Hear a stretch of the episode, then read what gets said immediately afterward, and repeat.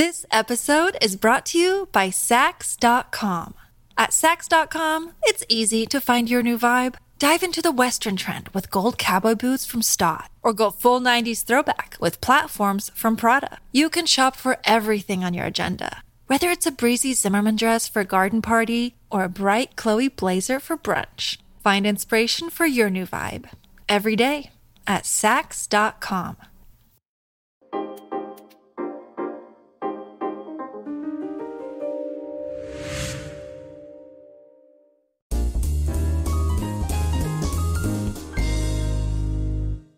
possiamo pensare a una società del benessere dove le persone stanno bene economicamente, in cui non devi più eh, procacciarti il cibo nella foresta, però riuscendo ad abituarci mentalmente al fatto che tu la fatica te la devi trovare, devi costruirti le occasioni per pensare a quando le cose andranno peggio. Secondo voi si può fare questo o siamo fottuti? Direi che questa almeno è il mio pensiero, è è una cosa sfortunatamente negli anni eh, che ho capito che è per pochi eletti, nel senso sono davvero pochi quelli che riescono ad avere un bilanciamento nella vita di questo genere. Io ad esempio mi sono ritrovato a un certo punto nella vita dove, diciamo, l'ho già detto altre volte, ho sofferto di depressione e il mio switch è stato quando ho incominciato non a vivere più nel passato ma a vivere nel presente, con un occhio, come dico sempre, verso anche il futuro. Però è una cosa che ho iniziato a capire che forse è veramente per pochi, perché tanti sanno di questa cosa, ma non vogliono fare quel passo lì. Ritorniamo al discorso che facevi ancora prima. Sì, sì, sì. sì. E quindi io sono, non riesco a credere in questa utopia che un giorno ci sarà una società così. Forse sono un po' drammatico io, ma la vedo una cosa veramente per pochi, sfortunatamente. Mm-hmm. Io credo che la società sia così da che, da che l'uomo abbia memoria eh, già 5.000 anni fa eh, sappiamo eh, essere questo, diciamo, il modus operandi eh, dell'uomo. Il guerriero, per essere guerriero, doveva lottare, faticare fin da piccolo. Mm-hmm. Ed era una via che sceglieva, no? Quando sceglievano eh, di diventare guerrieri sapevano a cosa andavano incontro e molti molti bambini anche in tenera età durante la formazione perdevano la vita. Eh, di contro c'erano anche ovviamente i braccianti, i contadini, gli aiutanti, i servitori, cioè eh, io credo che l'umanità sia ancora ancorata a questo modo di essere, no? E l'uomo n- non sono io, non sei tu, non sei tu, l'uomo è, è una specie. E come tale vuoi o non vuoi, agisce come se fosse connessa, come se fosse un organismo, noi tante piccole cellule di un organismo, l'organismo uomo. E credo che questo sia il suo equilibrio. Io credo che eh, affinché tutto vada come deve, ci sia bisogno eh, di chi magari con, con intrepido coraggio affronta eh, la via della fatica, perché lo sente, come lo sentivano 5-8 mila anni fa, 10 mila anni fa?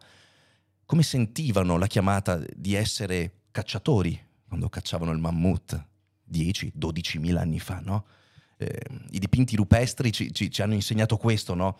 Il cacciatore che cacciava la bestia fosse il mammut o magari anche eh, la tigre con i denti a sciabola, no? animali giganteschi. E nei dipinti vediamo il guerriero che lancia, vediamo eh, anche l'uomo che però deve coltivare la terra. Vediamo tante mansioni.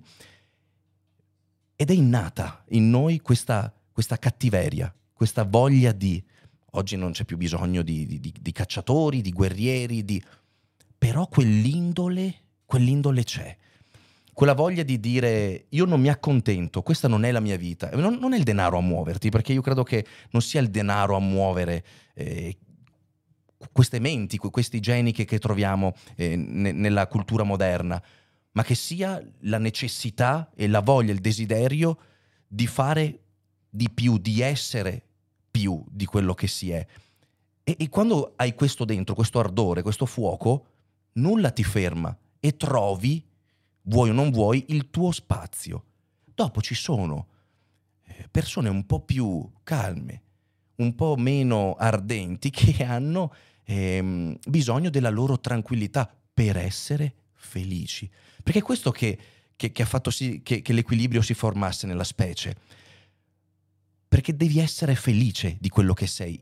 Il pescatore, il, il, servitore, oppure magari non il servitore come schiavo, ovviamente, adesso parliamo di società che, formata che vive, quindi magari chi eh, accudiva i piccoli a casa di, di altre, mh, di, dei cacciatori che erano fuori, o magari eh, chi coltivava la terra, loro erano felici di fare, que- di fare quello perché trovavano quello spazio, perché se avessero voluto essere guerrieri, trovavano il loro spazio, facevano la grande prova, il cacciatore faceva la grande prova, ognuno trovava il suo equilibrio. Non potevano essere tutti cacciatori, non potevano essere tutti guerrieri, non potevano essere tutti coltivatori o braccianti o chissà cos'altro.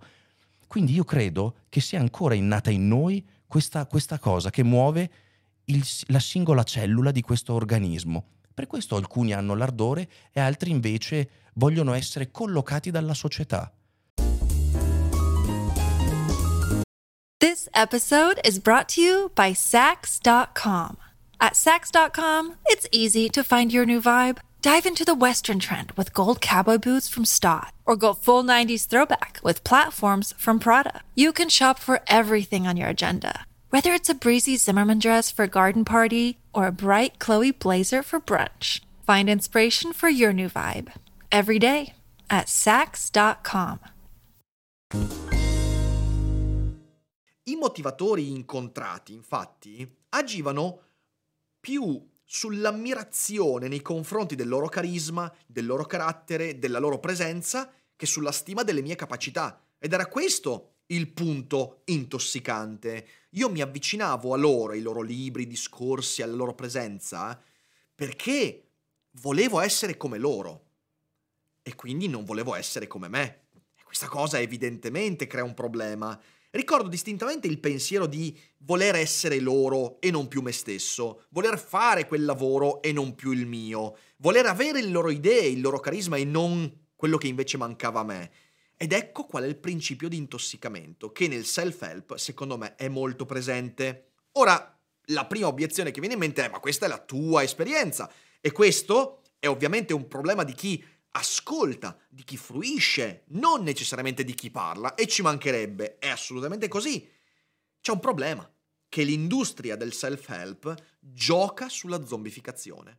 E questo io lo vedo e me ne accorgo ogni giorno, sulla base dei criteri che adesso vi comunicherò. Evidentemente però è importante, infatti ho iniziato la puntata dicendo cosa cerchi tu, quale aiuto cerchi tu, perché è evidente che se la mia ricerca di aiuto e strumenti è genuina, posso trarre beneficio persino da Tony Robbins, da, da, da, da, ma chiunque, cioè qualunque, anche il più fuffarolo può darmi qualcosa se la mia ricerca di aiuto è genuina.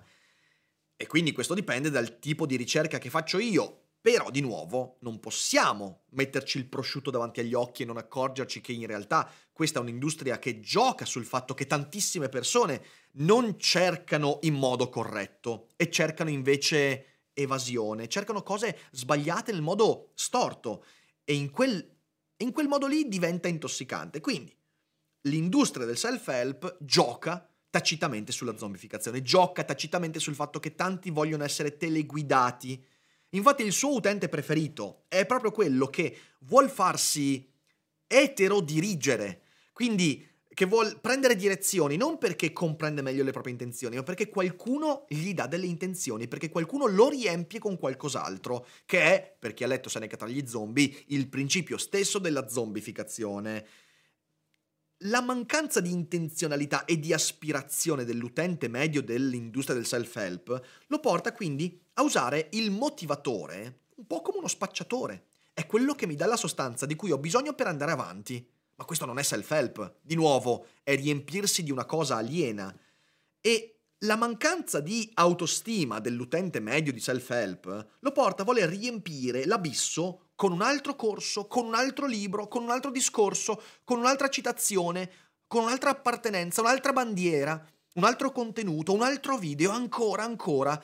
E si entra in, questa, in questo consumo compulsivo e credo che in molti vi riconoscerete perché è così quando mi rendo conto che alla mia vita vi, vi manca qualcosa e al posto di lavorare sul dare un significato alla sofferenza, guardare in faccia quell'abisso e starmene in autonomia a capire i miei pensieri, io mi affido a un guru, a un esperto, a qualcun altro, beh, in quel momento lì non ci sarà mai una fine ai contenuti che potrò consumare, perché quel mio buco nero dentro, possono starci montagne di cose. Potrebbe non esserci mai fine e l'industria del self-help lo sa perfettamente. E infatti, in questo abisso, in questo bisogno, in, questo, in questa visione distorta, si riflettono i difetti e i deficit proprio di questa enorme industria che cresce eh, sull'aggravarsi della nostra crisi spirituale. Non è un caso che i guru emergano in momenti di grande crisi spirituale, perché quando noi perdiamo eh, la bussola e perdiamo le coordinate, ecco che ci affidiamo agli altri il più possibile. E più uno mi convince di essere saggio, sapiente, beh, più io gli darò i miei money, i miei big money per potermi sentire meglio. Quali sono i deficit? che secondo me sono molto palesi nell'industria del self-help? Beh, sono questi sono molto evidenti. In primo luogo, il self-help produce aspettative irrealistiche e irrealizzabili. Questo è un punto essenziale da comprendere perché è inevitabile che se io sono un guru del self-help, ho tutto l'interesse a dire ai miei utenti che mi hanno ricercato per colmare quell'abisso, tranquillo, ce la puoi fare. Tranquillo, puoi realizzare i tuoi sogni completamente. Ecco, qui c'è un punto essenziale da dire. Io posso riuscire ad essere un buon confidente nei confronti di un amico e dirgli tu puoi realizzare o non puoi realizzare i tuoi sogni, perché conosco piuttosto da vicino i suoi sogni, la sua vita, i suoi difetti, le sue caratteristiche. Lo posso fare. Posso permettermi ad un grande amico di dire guarda che il sogno che hai lo puoi realizzare. E te lo dico da amico, non per farti sentire meglio, ma perché magari so che hai le caratteristiche per perseguire quella strada. Questo è impossibile da fare di fronte a 10, 100, 1000 persone. C'è una distorsione devastante in cui il guru, il personaggio, non potrà che dire una cosa completamente fasulla, ovvero di fronte a mille persone dire i vostri sogni possono realizzarsi. Ma come cazzo faccio a dirlo questo? Io non le conosco quelle persone, non potrei neanche mai conoscerle, neanche volendo, neanche avendo il tempo potrei conoscerle a fondo per dire una cosa così particolare come puoi realizzare i tuoi sogni. Così come non potrei dire a mille persone supererete i vostri lutti. Non posso dirlo, come faccio a dirlo? supererete la vostra crisi depressiva. Posso dire a un mio amico in depressione, guarda, tu hai gli strumenti per superare questo momento difficile. In questo, questo e questo modo posso dare un consiglio, ma non posso farlo di fronte a cento sconosciuti. Come potrei mai farlo? Il motivo per cui io a domande delicate sulla vostra stato mentale e psicologico non potrò mai veramente rispondere perché non vi conosco. E nel momento in cui dovessi cominciare a dirvi potete realizzare i vostri sogni, vi prego, sparatemi. Ora, Self-help produce quindi queste aspettative irrealistiche.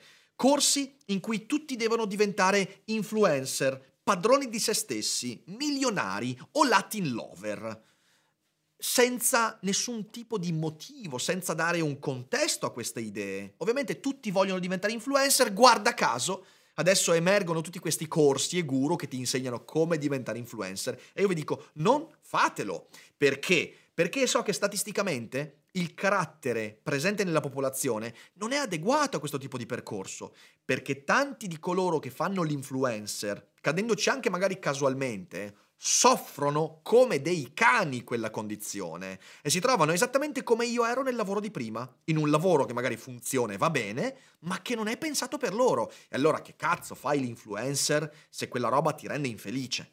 Eh, facile, perché hai ascoltato un corso di self-help.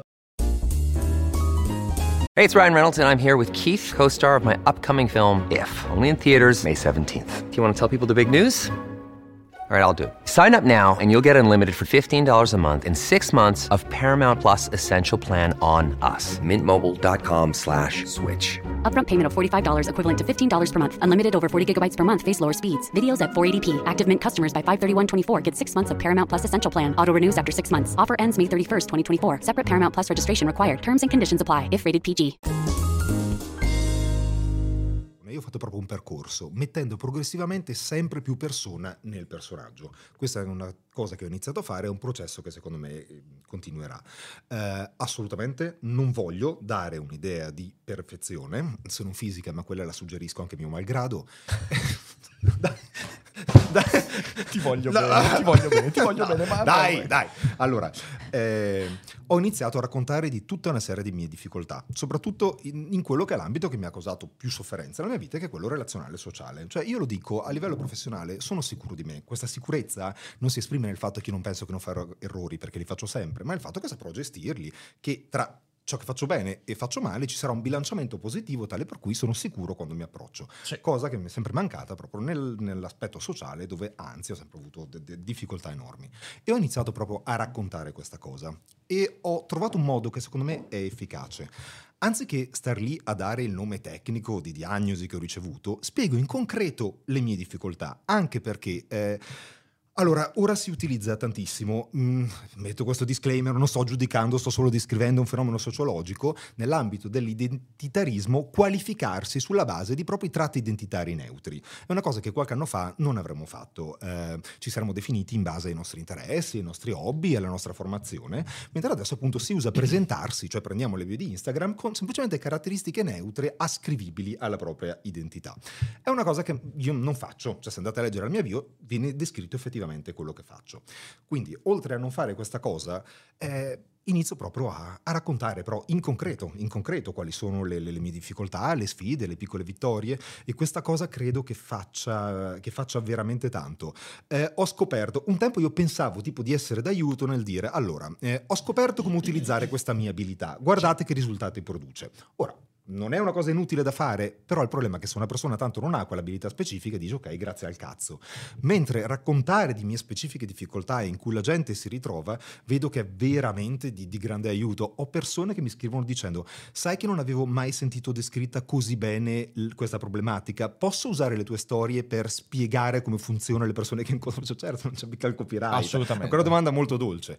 Però sì, questa è... Quindi ho iniziato a fare questa cosa. È veramente Sì. importante Sì. questo. Tu, Romina? Eh, io invece devo dire che eh, stranamente sono fortunata da- in questo momento qua perché ho passato una vita, io sono l'unico penso essere al mondo che ha passato tutte le elementari, medie e superiori con una maschera e che quando sale sul palco attraverso le canzoni che mi scrivo da me e invece lì è l'unica volta che io col fa- con la scusa della finzione che mostro veramente le mie Mhm. meschinità.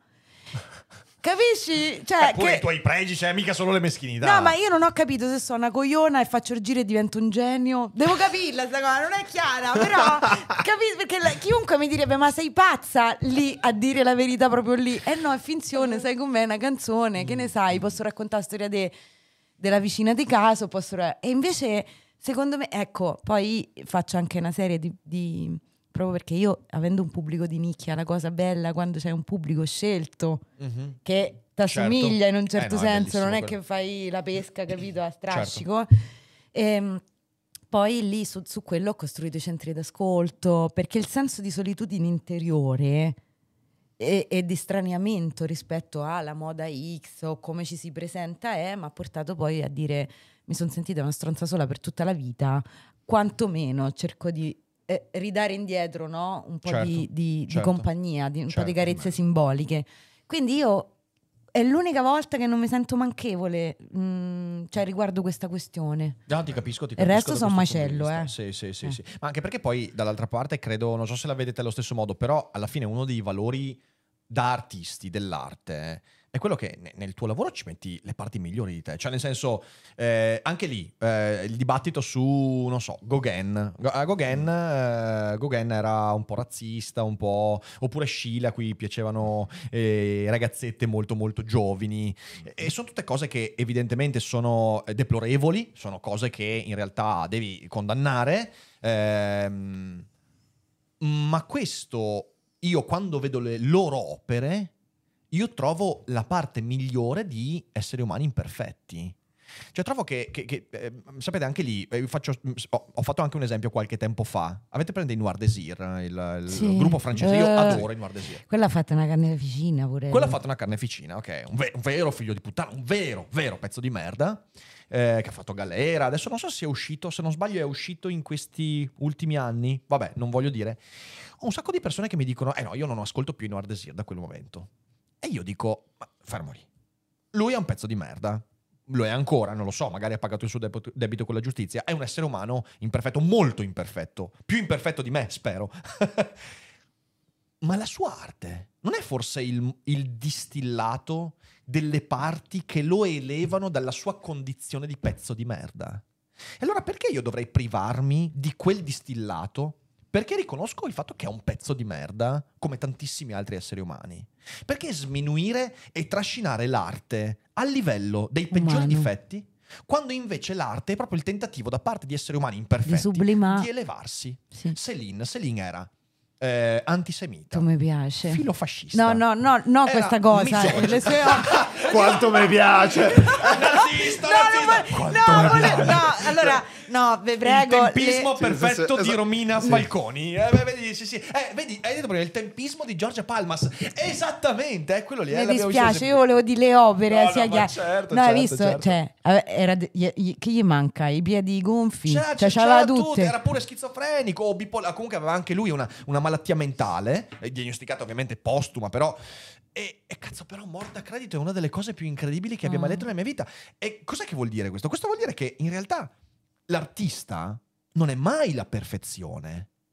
Perché l'artista è un essere umano ed ha difetti, ha nefandezze, sensi di colpa. L'arte è ciò che ci permette di ricordare. Da un lato ci ricorda la nostra stessa imperfezione, dall'altro ci fa dire posso tendere a qualcosa di più.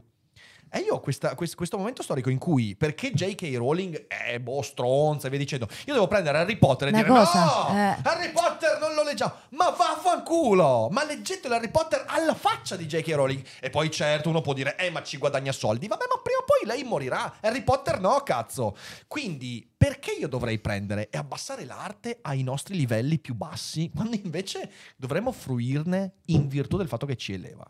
Non so, io, cioè, questa cosa qua di quest'epoca non riesco a digerire. Ma poi mettiamo pure che uno abbia sbagliato tutto nella vita. Una cosa ha fatto buona, almeno riconoscemogli quella. Esatto, Io questo esatto. dico poi fondamentalmente.